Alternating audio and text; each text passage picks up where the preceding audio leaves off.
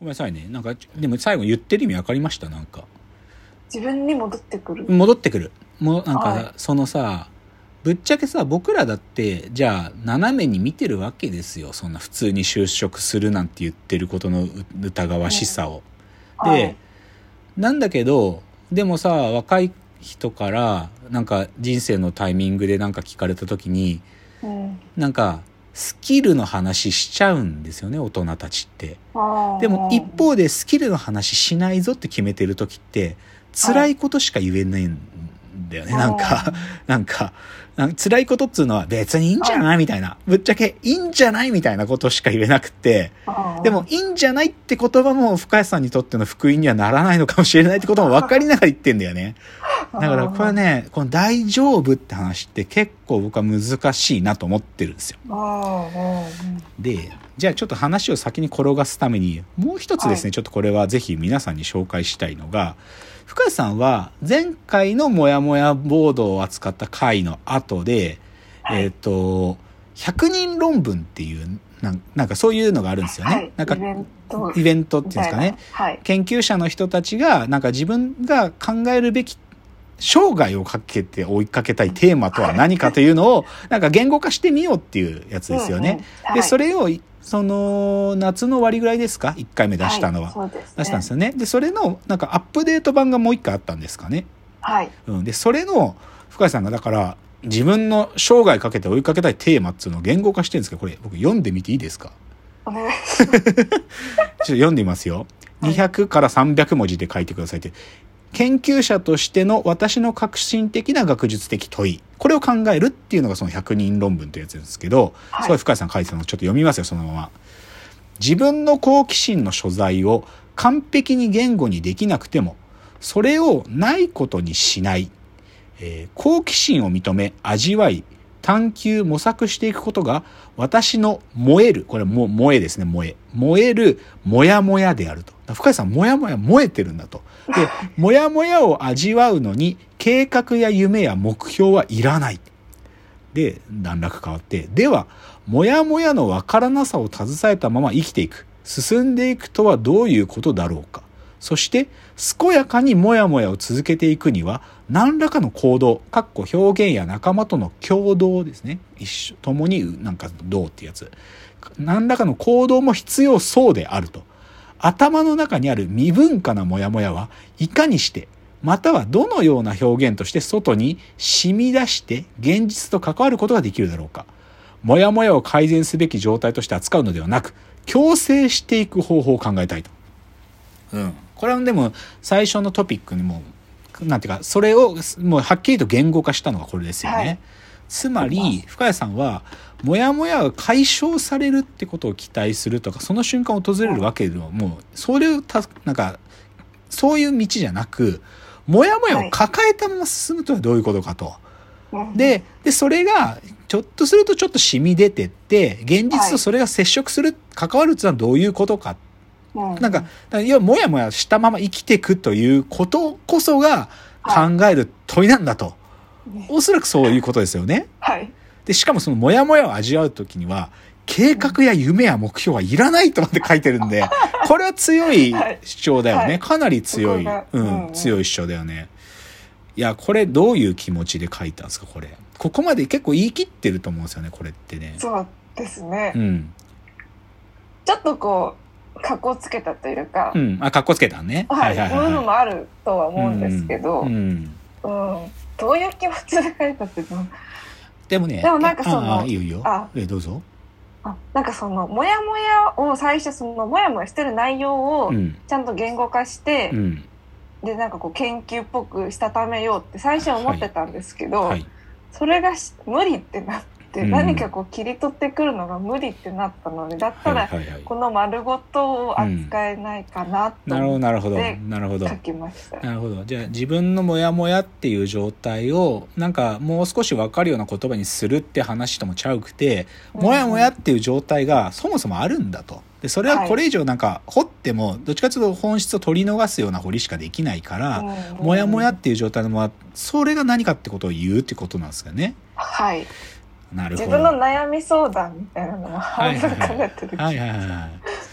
でもそれこそが、まあ、この100人論文の文脈で言うと自分がなんかそれなりに長い間考えてもいいテーマだ、問いだということなわけですよね。はい。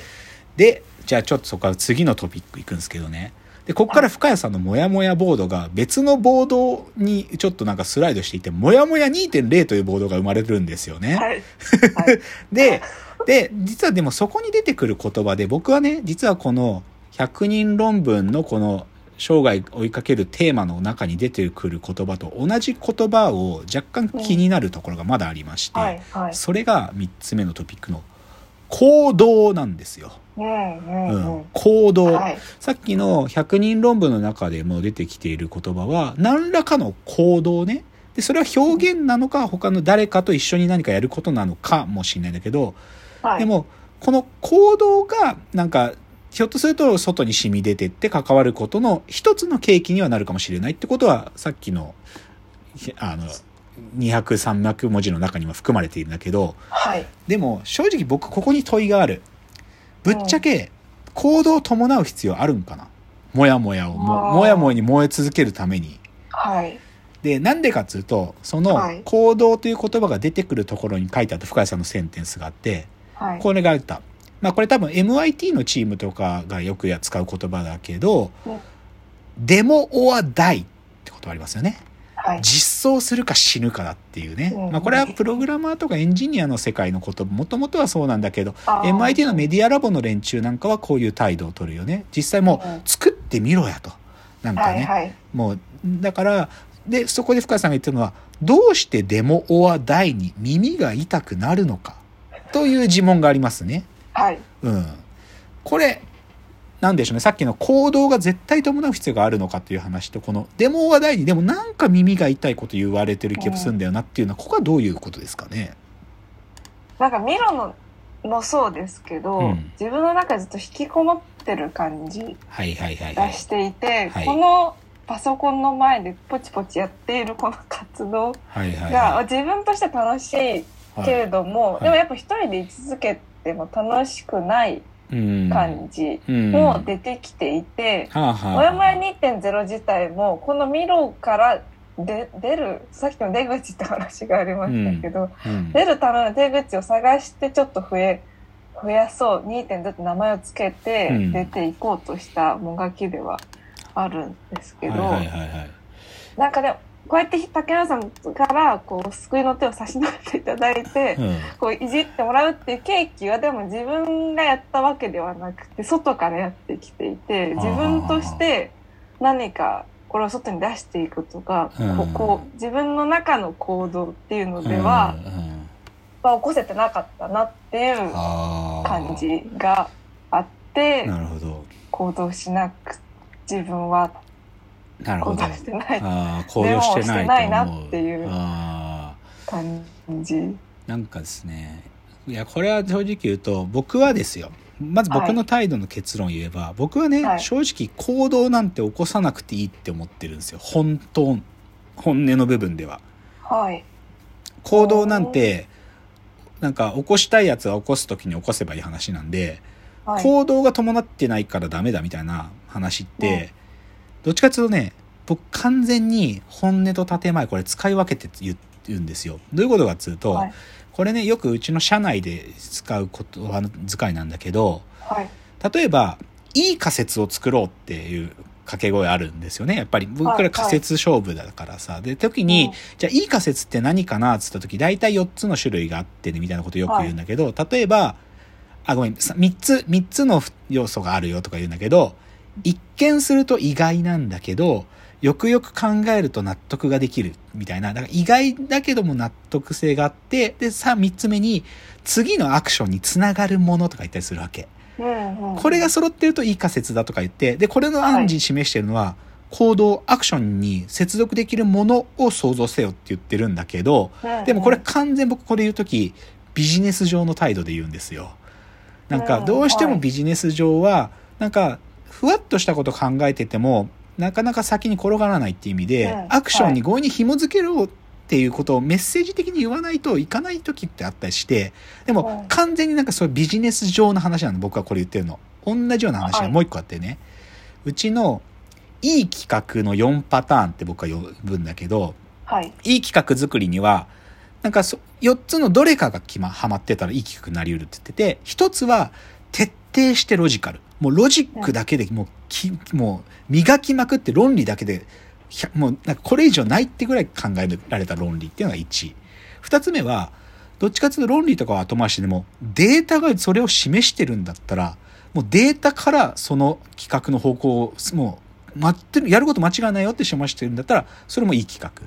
で、データに若干似てんだけど、3つ目は、圧倒的な豊富な事例をそいつがインストールされていて、この事例とこの事例を抽象的につなげるとこうだとかいう形で作られてるものとかもいい企画なんですよ。うん、で、だけどこの3つをある意味ワイルドカード的にでもここまで考え尽くされてなくてもっていう時のプラスもう一個のパターンがすでに行動してしまっている企画。つまり企画の詳細をみんなに話していなくても、すでに俺はもうこのチャレンジをやり出しちゃってるんですよっていう形で報告してくる企画は、いい企画って呼んでるんです。しかしこれはさっきのいい仮説と同じように、極めてビジネス的な態度なんですよ。これは僕の中で。本当は行動を伴う必要は僕はないんだと思ってるの。なんか。いや、これビジネスだからそう言ってるだけ。で、はい MIT のメディアラボの連中もデモオアダイっつって別にでもデモしなくたって死なねえよみたいな。それはお前らがそういう成果を求めるからデモデモって言うわけだろと。別に、じゃあ、哲学やってるやつがメディアラボ来てさ、論文も書かずに毎日うーって死にそうなぐらい考えててさ、はい、なんか、そ、じゃあまあ、身体的には死ぬかもしんねえけどさ、はい。そいつの指摘か、なんていうの、思考活動が、それで、し、なんていうか、死んでるかつ死んでないわけで、ってぐらい僕はね、でも、行動って言葉にね、それくらい留保があるんですよ、実は。あ、ちょっと次のチャプターいきますね。